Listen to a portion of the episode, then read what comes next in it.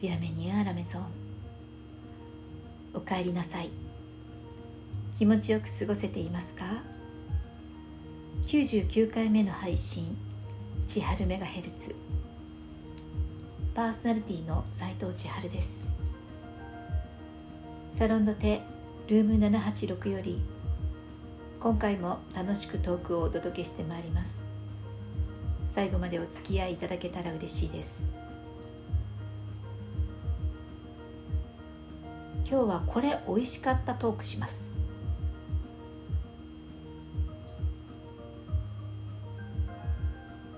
昨年神戸に行った時にとある商店街でたまたま通りがかりに目に留まった「エビ餅」と書かれた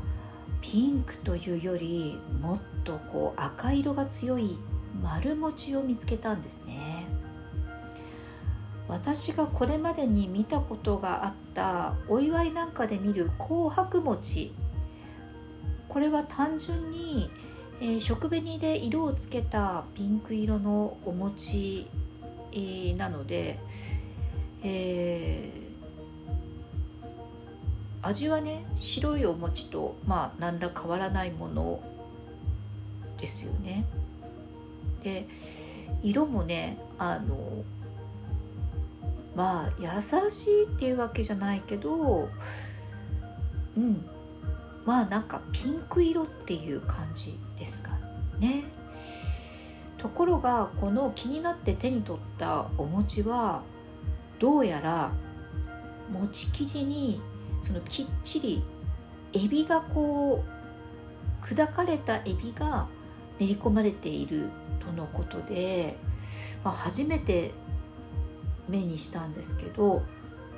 あの、かなり本当赤というか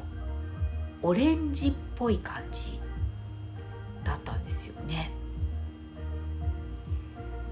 えー、こうまあ見つけたのが12月のまあ初めの方だったので、えー、まあ買えばお正月のお雑煮に入れたらちょうどなんかいいような気がすると思ってこう絵が浮かんできたので、えー、購入してみることにしたんです。で、まあ、東京の自宅に帰って早速こうネットとかで検索してその購入したタイプのエビ餅の情報を探したんですけどほとんどなくて一番最初にこう上がってきたのはあの宮城県の郷土料理として紹介されたものが上がってくるんですね。でもこちらはその私が神戸で購入したものとはもう異なりまして、え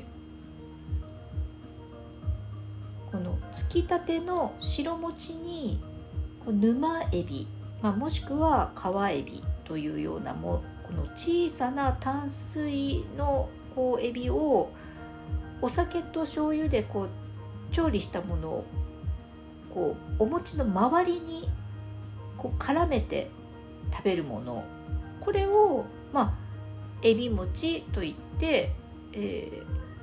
ー、食べているようなんですねこの宮城の方でね。まあ、あの岩手の方でもねこのスタイルでエビ餅といって食べるみたいなんですけどそれがこうネットだと主流で紹介されてる。うーん。で結構頑張ってえー、いろいろ調べるとその個人のブログなんかで紹介している方を、えー、少し見つけましたけどね。正式なそのなんか解説をしたものが本当に情報がなかったですね。でそのまあ個人で書かれているものとかいろんなものをその集めて集約してみるとどうやらその関西地方大阪とかあと兵庫とかなんか奈良の方でもこの、えー、餅生地にエビをこう練り込んだタイプのエビ餅というものがこう、まあ、販売されたり食べられたりしているみたいなんですよね。でこの桜エビが取れるのが、まあ秋から冬が、まあ、旬ということであのこの旬のね桜えびを練り込んだものなのでやっぱりねお正月に食べる人が多いみたいです。だからその販売されるのも年末になると販売されていることが多くてあの関西の方面の人とかにもちょっと聞いてみたらあの一年中出る感じではない割とこの年末になると販売されお正月にね食べるものとして、えー、なんか販売されていることが多いんじゃないかみたいなことをおっしゃってましたね。えー、でこれねお正月に実際食べてみたんですするとあのもう袋を開けた段階でやっぱりちょっとこう磯の香りがしてましたね。でえー、エビのこう風味がかなりしっかり残っているものであのまあ調べたりあとその裏書きなんかを見るとあのその関西方面で販売されているエビ餅はその相当色が鮮やかだったってお話ししたじゃないですか。あのその色を鮮やかに出すために桜エビだけじゃなくてあの塩辛なんかに、えー、使われたりする網エビ、まあ、正式には秋網っていうみたいなんですけどこれをね使っているそうです。そしてこの色をね鮮やかに出すのであのエビのね甲殻類独特のあのオレンジのような赤。が発色できてるということなんですよね。まあ味もねあの、えー、網エビが入ってると一層とねコクが増すんじゃないかななんて、えー、思います。本当にエビの甘みがあのしっかりしていて、えー、なんかこうねちょっとこう塩気も感じる感じなので、えー、本当に美味しかったですね。で関西方面の人個人の方のブログなんかでとか、えっと、ヤフー知恵袋とかでどうやってどうやって食べたらいいですか？みたいな質問に対して焼いて食べてくださいっていうふうに書いてあったんですけどまああのそうかと思って、えー、私は2種類の食べ方で食べてみました。最初はやっぱどうしてもお雑煮に入れて紅白餅にしたかったので、えー、普通の白餅も買ってそのエビ餅も入れて2個お餅を入れてで私は福岡出身なのでちょっと博多雑煮にしようと思ってぶりの切り身を入れてで、えー、小松菜を入れて、えー、まあ、お雑煮を作ったんですけれどもあのー、やっぱりエビ餅なのでねいい感じでこのおすましのお雑煮に出汁が効きましてねあのカツオで取った出汁で食べたんですけれどもエビの出汁もこうちょっとね、えー、いい感じで出てた感こう味が入ってた感じで、えー、すっごい良かったですね。であの焼き餅もねダイレクトにそのまま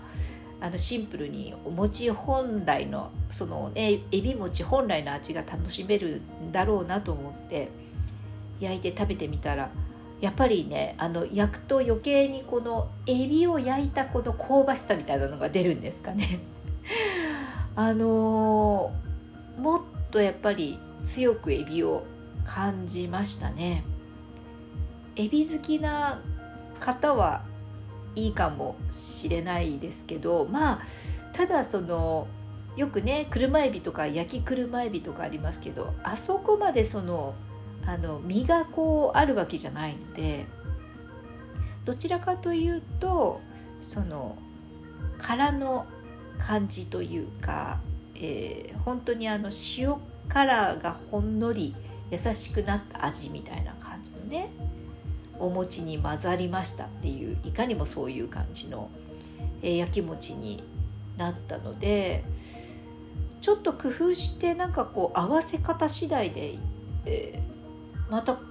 なんかこうお餅料理ができるのかななんて思いましたね。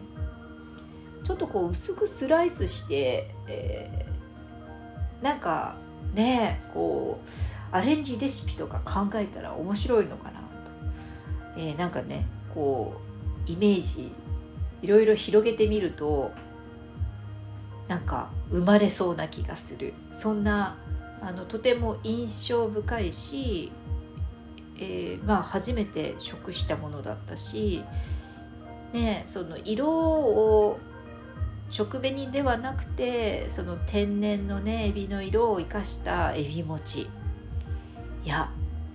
美味しかったですよ。ネットとかだと私はね赤のそのエビ餅は丸餅だったんですけどネットで見るとあのこう棒状になってそれをこう包丁で切ったタイプのねあのエビ餅の方がよく売ってたので私が買ったタイプの丸餅のエビ餅はちょっと珍しかったかもしれません。今日はここまで。最後まで聞いてくださってありがとうございます。この番組また聞いてもいいなと思ってくださった方は千春メガヘルツの番組フォローお気に入り登録そしてご質問やメッセージメールなども心よりお待ちしています。次回、え、予定の1月9日がめでたく100回目のオンエアです。その時お耳を拝借するまでどうぞ皆様毎日楽しく美味しくボナベディ斉藤千春でした。